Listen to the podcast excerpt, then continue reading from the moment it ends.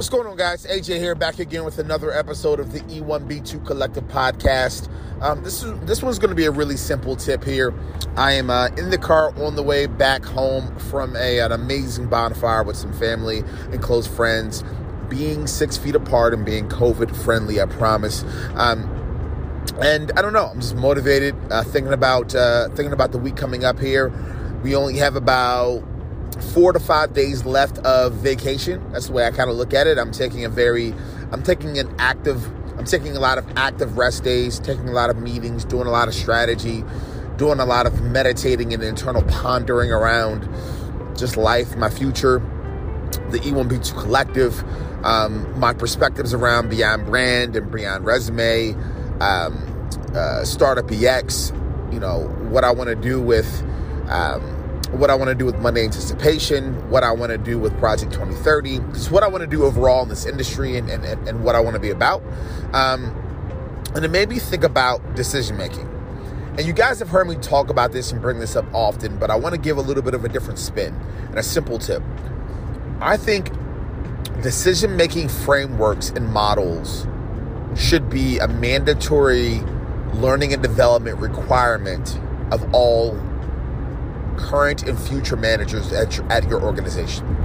So at your startup of 70, or at your organization of 300, or at your startup of 12, I believe as an executive team, it is incredibly vital that you, and I'm going through the process right now, understand all the different elements of decision making, the frameworks, how to unpack and communicate how you make decisions to others, the importance around um, the importance around creating the skill and the talent within your managers of decision making at a high level, understanding the, the value of how much speed and autonomy and flexibility and, and veracity your, your organization can have once you master the art of spreading decision making bandwidth across an organization. Um, I just think uh, think there's a lot of good around developing the skill of understanding the various frameworks of decision making and making the best decisions for the organization. Um, I think it's incredibly important to understand the skill of putting your team in the best positions to make skills independent of you. Um, there's so much data uh, that proves why that's such a good thing for any startup or any small business or any growth organization, any organization for that matter. Let me make that simple. Any human being that is running a company or part of a company should um, should really understand decision making models, decision making frameworks, um, all the different intric- uh, intricacies of of that. Um, they should definitely understand again how to put people in the best positions to uh, make decisions where they are empowered, where they are given the flexibility and the freedom to make mistakes. They are giving they are given the flexibility and the freedom to make decisions contextual to the way they see it within a certain framework within a certain box, of course, based off of the uh, you know organization's goals, values, etc. Um, I just think there's so much good and there's so much speed that can occur when you do that. Um, so if I could give any tip, just again, driving here on a Sunday evening, you know, wrapping up my New Year's and Christmas vacation. If I could give any tips to any startup founder CTO, CEO, CMO, um, CPO, um, or or any internal manager at an organization right now, if I could give you any simple, really practical tip, understand all the different dynamics to decision making. And the reason why I'm not even going so deep into it is I'm still learning. There are frameworks. There are um, ways of unpacking. There are best practices that, that that can be taught, that can be learned, that can be developed when it comes to decision making. You have great leaders where their number one skill, i.e., Mark Zuckerberg, is around making the best strategic decisions, making decisions that are that are that are that are a little bit left field, making strategic decisions that are two steps ahead that that most people don't understand, but they have the ability to have the foresight to see it. That is a skill.